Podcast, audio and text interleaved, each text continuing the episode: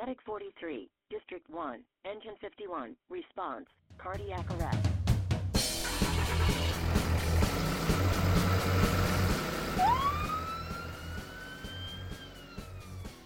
Good afternoon. Welcome to another episode of the MCHD Paramedic Podcast. Dr. Rob Dixon here, uh, sitting in for Casey today. And we're going to continue on a series that we started uh, a couple of weeks ago with an international COVID discussion um, with Dr. Meyer from Melbourne and have a EMS global perspective. And today we've got a really special guest, Dr. Eric Revue. Dr. Revue is an emergency physician in Paris and actively involved in the EMS system there in Paris. And he co chairs the pre hospital system uh, committee at the the uh, European Society of Emergency Medicine. So, welcome this morning, Dr. Revue. Hello. Hello. I'm glad to be with you guys. It's a great privilege to be with you. Thank you. Uh, Eric, can you give us a little bit of background? Talk to listeners a little bit of background about the French healthcare system and how, in particular, the EMS system operates in Paris. Yeah, to make it very short, uh, eh, we the creation of the of the SAMU uh, is came from in the 1970s uh, when this at this time uh, in France we had more than 10,000 people who die from road traffic injury in France. Uh, that was uh, the, the, worst thing that we have. So we tried to change that. In the south of France, near Toulouse, uh, one of the uh, teacher of uh, anesthesia decided to uh, to to change the things, and he started to have an ambulance and to go to the patient on the on the road traffic accidents. And then after that, they uh, we try to organize the whole system in the whole of France. And out actually, the whole system in the French, it's a very small territory in Europe. Uh, the whole territory is managed by the SAMU. And the SAMU is just a dispatch center. When you dial the number, it, it equivalent of the 911 is the 15 in, in France. In the whole French territory, it's the same number and uh, we send an ambulance to the patient. The main difference is, as you have uh, in the United States, is that we put emergency physicians inside the ambulance, and they have ambulance specifically uh, equipped with the whole equipment that you need as you bring an ICU to the to the patient. So we have an uh, emergency physician with a nurse uh, a driver. That's uh, typical. That's the three uh, people in the ambulance. It could have more. In Paris, we all have more because we have uh, students and we could have nurse ed also. And the idea is to treat on the scene the patient. This team, the MICU ambulance, we call it the SMUR. It, it's mean the Service Mobile Urgence and, and Reanimation Intensive Care Units. That's so the dispatch center is the SAMU the SMUR is the is the ambulance, and we bring the patient from from the at home to the um, to the hospital. The main difference is it was in the 1970s. It was the road traffic injury. It's not anymore. We do have almost 3,000 people who die now of uh, road traffic injury. The most activity is the medical problem like uh, STEMI, uh, stroke, uh, coma and medical problems, but the say it's the same organization.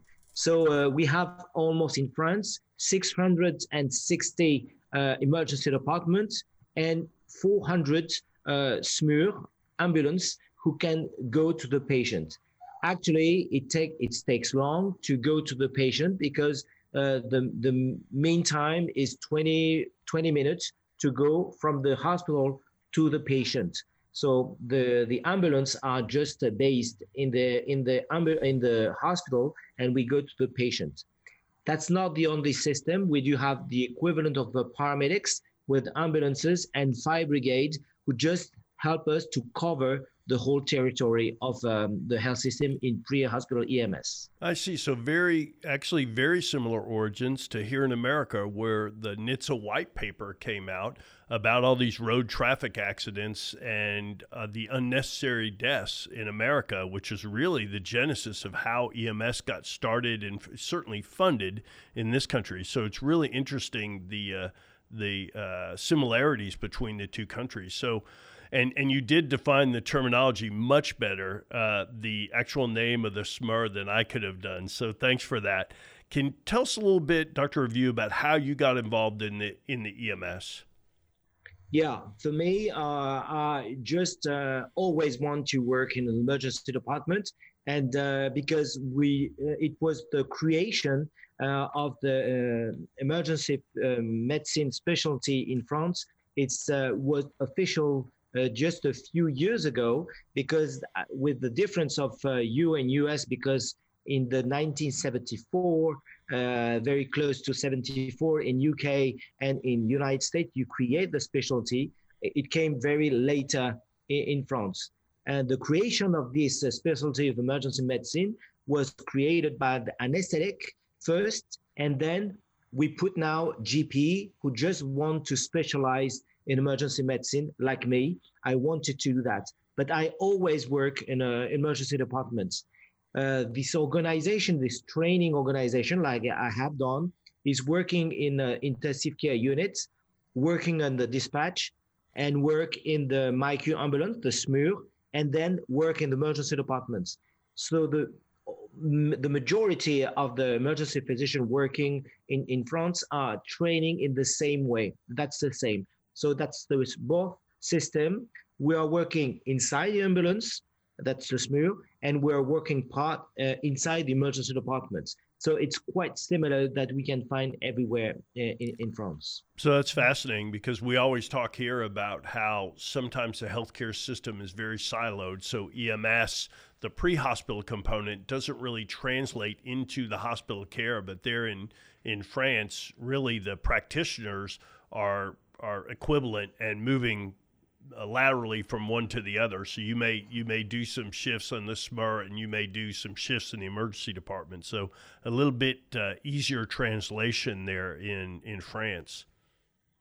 Yes, the thing is, uh, you remember this very bad thing that happened to us is the with the SAMU of Paris. It was the death of Diana princess uh, from UK, uh, that was the terrible uh, thing that hurt the system, the health system in, in France, and particularly in Paris, because you colleagues, uh, our colleagues from US said, your system is not good because it takes time to manage a trauma. Uh, if, if for the example of Diana, uh, who just died.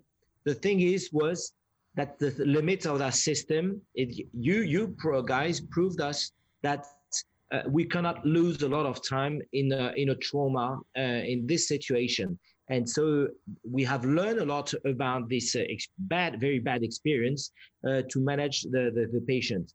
And that's exactly what we have done during the terrorist attack uh, in Paris that hurt Paris a, a, few years ago. Is just uh, we have now a code we call the Alpha Code, to um, for management of terrorist attack is bring all the patients as soon as we can very quickly to the nearest hospital. The main difference of this uh, us system for the french system is that we want to pick the patient to go to the icu and not in the emergency department because the nearest emergency department maybe he's not ready uh, doesn't got all this uh, the uh, all the system to get ready to manage a multi-trauma patient, for instance. So that's the main difference. The two second main difference is we have high-skilled doctors um, 24 hours a day in this system, and they intubate the patient. They control the airway. They do. Uh, they are practice uh, non-invasive ventilation. They treat a STEMI at home. That's one of the similar, uh, just a, a, a, small difference but the thing is, um, it's quite similar to to the paramedics uh, in, in U.S. Yeah, sounds very similar. And it, in the U.S., it's quite dependent on the individual state and the system. Here in Texas, uh, it's all medical director driven. So the authorizations and the clinical practice can can vary widely throughout the different states and certainly within the regions within a state. So I, I couldn't let you get away uh, without discussing a little bit, talking about the COVID, your experiences there that you've seen in your practice in Paris and, and in the pre-hospital arena in Paris.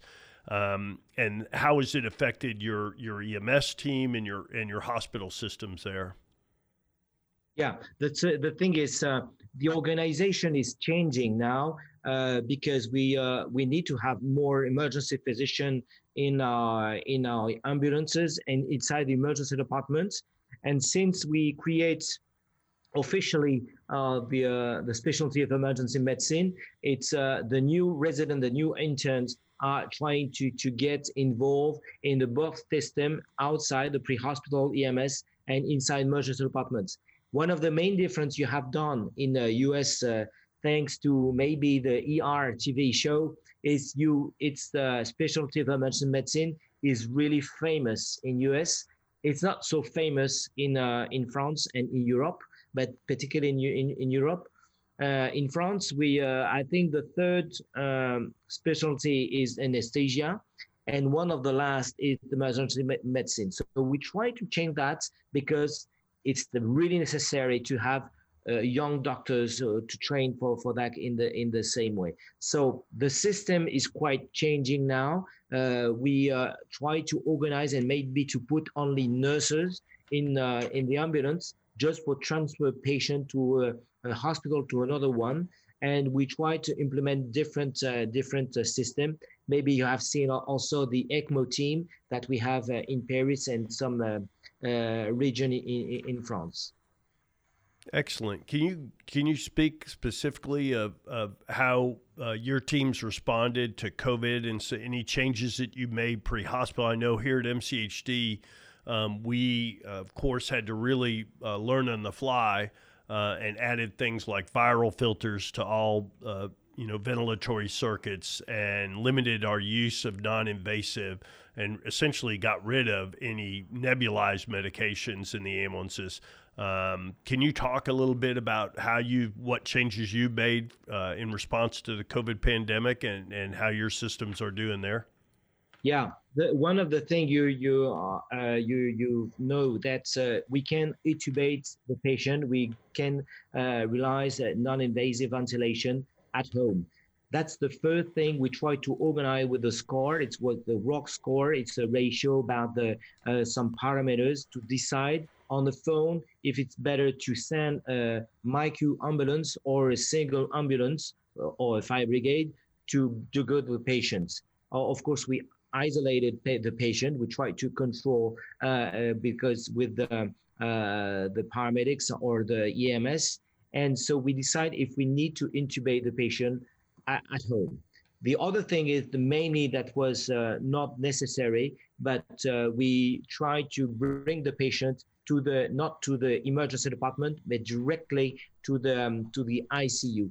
And during the COVID, that was really that uh, the thing we've tried to organize.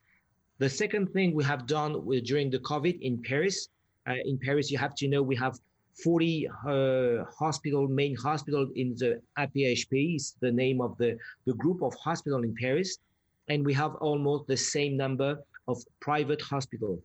Uh, in Paris and Paris region during the COVID, it was the group uh, with the cell cri- uh, crisis cell who just tried to organize all the EMS and to decide uh, how we can uh, manage all the patients that need ICU to go to the um, to the hospital. So this system make a collaboration during a different hospital to change and to organize to bring the patient to the ICU or emergency departments. The second thing we have done during the COVID is uh, we are, were quite scared about the, the fact that maybe the ICU of the hospital in Paris can be overcrowded and we don't have uh, available beds. So the organization, it was at the end of March uh, and, uh, and up April, we tried to transfer patients from a region to another one. Maybe you have seen that. So we, uh, the MICU ambulance, bring the patient from the ICU, put in the uh, train, the TGV train, and uh, and put the patient with the team, of course, to uh, Paris, to the south of France, of the west part of France, because they have available bed for ICU. And we have almost a 100 patients which we try to move and to, to bring these, those patients just to be sure that we have available beds uh, in Paris. That was the, uh, the first, uh, because we try to have this plan for just for a terrorist attack. We just uh, used that for the first time for the COVID. No, I think that sounds really brilliant, and, and it's really the concept of, you know, we're going to get a certain amount of patients, but it's sorting those patients out and and making sure that the system is not overwhelmed. Here in Houston, our uh, biggest volume came in in late July. I'd say where the hospitals really got to the to the boiling point, um, and now it's settled down a little bit. And to me, that's kind of the goal of managing this pandemic is not that we're going to have patients infected or we're going to have patients that need ventilators, uh, but we can't overwhelm our hospital system. So I think it's a brilliant idea to to use a plan that you had actually had in the books for a terrorist attack and adapt that to the pandemic. One of the things it was really funny because when we uh, had the first time this presentation of the of this plan uh, with the using the the train was just for terrorist attack, and the idea is we do have uh, HEMS, we do have uh, planes, we do have a lot of ambulance, but what is the best way to transport and to transfer hundreds of patients in the same time? And uh, when we are not on strike, it should be uh, the use of the train for that. That's why we, we have to use the train, but we didn't test it. We train, we have the drill for that, for terrorist attack. But we trained for, for the first time in, uh, in March for the COVID, it was really, really good uh, thing to do that. One of the um, principles that was quite uh, very interesting. The thing is, the cost of that and what is the good idea, we don't know actually. Uh, maybe we'll have to evaluate if it was a good decision, but anyway, that was the only way we have found because to be honest, it was really a big wave that hurt uh, the Europe, in particular in Paris, and we tried to manage. Actually, the, uh, it's the south of France who just have that, this wave now of um, of uh, COVID, particularly in Marseille, and just we try to organize. Maybe in a few weeks, it could be a patient from Marseille just coming by train in Paris. If so, if we don't have enough beds, it's not actually the situation, but it should happen again. Yeah, I think that's a great example of classic EMS and emergency medicine, right? Taking things that we have and adapting them and overcoming challenges to, to best take care of the patient. So, so good on you in the system there. And we'll follow up with um, how it's going in the future from these patients from Marseille. So, talk a little bit. You've talked about some of the COVID changes and challenges that you guys have overcome there. What are your biggest non COVID challenges, just every day? um, developing a, an emergency medicine specialty that's really fairly young in France. What are the biggest challenges yeah. there?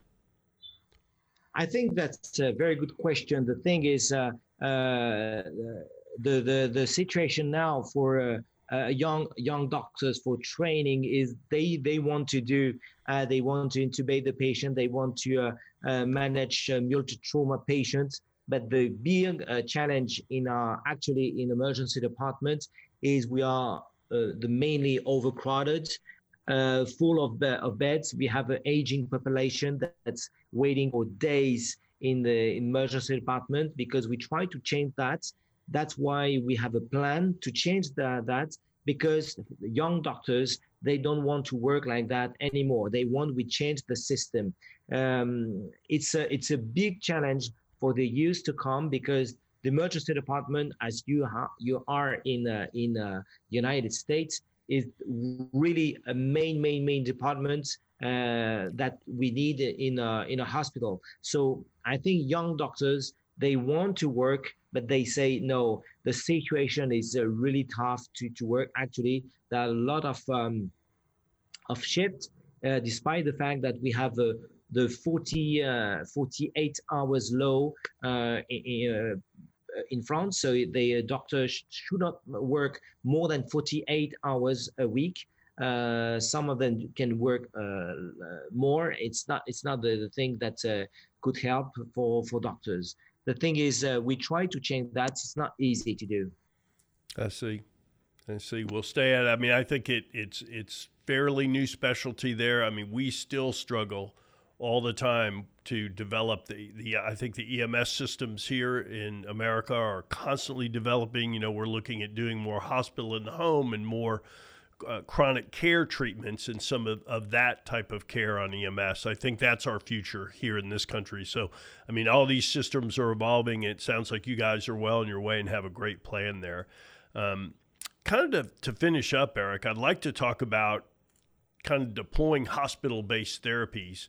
Uh, here at MCHD, we have a long history of, of kind of following some of the things that you guys have done the SAMU, um, doing uh, field thoracostomy for traumatic cardiac arrest, IV nitrates for acute decompensative hypertensive heart failure, um, push dose pressors to augment uh, and uh, to optimize our patients prior to intubation and post resuscitation. So I know that the Paris SAMU is engaged in a randomized control trial evaluating the efficacy of uh, EPCPR, which is extracorporeal cardiopulmonary resuscitation in the field versus the hospital setting. Do you have any data on that, or know how it's going? Give us a feel for how the how the trial's going. Yes, actually, uh, we do have a lot of uh, trial about uh, the management of the cardiac arrest, uh, uh, not only in Paris, but particularly in Paris. The thing we've learned, it was quite funny, is uh, can you imagine that the two places that we have more cardiac arrest in Paris? The first one is the railway station, and the second one is the it's a museum. So we don't know why, but these two places have that we have to organize the things different uh, differently uh, to manage the cardiac arrest. The thing is, uh, we try to organize the first part of the management of the cardiac arrest. That's why we have now an app on a on a phone, and uh, if you have your uh, witness of a cardiac arrest, we try to start CPR very early because despite the fact that we have an ECMO team, a very uh, high skill ECMO team is not enough. The first responders and the first bystanders are, are really necessary. So the randomized control trial that we are using try to evaluate how we can uh, optimize the management of the of the cardiac arrest in Paris. Um, that's the actually we were working on. The thing is, uh, we try to uh, uh, uh, adapt and to have a better control of the management of the acute MI, despite the system you we communicate population uh, dial the the the equivalent of 911 is we send you when you have a chest pain we send you an ambulance we do have uh, 40 or 30 percent of patient coming uh, it's a walking patient coming to emergency department. So we try to educate the population to do that. That that are really familiar to the SAMU. They love the SAMU. They they love the system, but they are not really um, helping uh, for the management of the of the patient. They don't want to touch the patient. They don't want to start CPR. So that's the main difference that we have. It's similar to uh, Spain and Italy. And uh, as you see uh, in the north of Europe, particularly in, in uh, Finland, Norway, uh, Germany, they educate the population. That was the near, uh, the next step to have a better management of the cardiac arrest in in in France. Yeah, I couldn't agree more. I I uh, always like to tell listeners a story. Casey and I's uh, former chair uh, at IU actually had a pre-hospital cardiac arrest while visiting Paris, and we are eternally grateful for the excellent care that he got, not only from the SAMU but from all of his doctors. Uh, and ICU uh, physicians in Paris, uh, who he had an excellent outcome. So, I, I think you guys have a fantastic system there uh, and something that we can we can learn some things from. I will can send you some uh, very nice picture, and uh, one of the famous, you know, it's the picture of this uh, ECMO team in the Louvre Museum. Uh, the patient had uh, cardiac arrest, and uh, during in front inside the, the main hall of the Louvre, they are trying to make CPR. I was one of the guy who just make CPR uh, with the ECMO team. It was the on, on the road in the just uh, in the train railway station. It's really amazing this kind of team what they are doing, uh, putting the cannula. You're in the on the road on, on the sidewalk and you you try to to give that's very interesting experience uh, for me uh, to see that I, I would love to to share with you this kind of uh, experience that they have this team we're going to have to have you back on and talk a little bit more about that. We uh, have ECMO here in, in Montgomery County. The hospital systems deploy ECMO. We haven't uh, sorted out a, a protocol to translate those patients to a resuscitation center and identify uh, specific patients who would do well with ECMO. I think just from looking through our data, it's likely coming in the next couple of years. So we'll have to touch base with you again, uh, Dr. Revue, and, and get your experiences there and draw some of your experience um, to help us develop our system here. All right. Well, that sounds like a great place, guys, to wrap it up. Uh, again, I'd like to thank Dr. Revue for coming on the podcast today and talking with us about an international perspective from Paris, France. Uh, thank you, Dr. Revue. Thank you, Rob. It's a great pleasure to, to be with you and hope to to meet you for real. It's uh, I miss you guys. Miss you too, and and I I look forward to when we can have you over and do this in person. Thank you. This podcast was brought to you by the Montgomery County Hospital District, Texas. Production and editing by Andrew Adams. Questions or comments, which are always welcome, can be sent to podcast at mchd-tx.org. Make sure to subscribe above to keep updated to all our future casts. Music, copyright, Kevin MacLeod, Incompetech.com, licensed under Creative Commons by Attribution 3.0.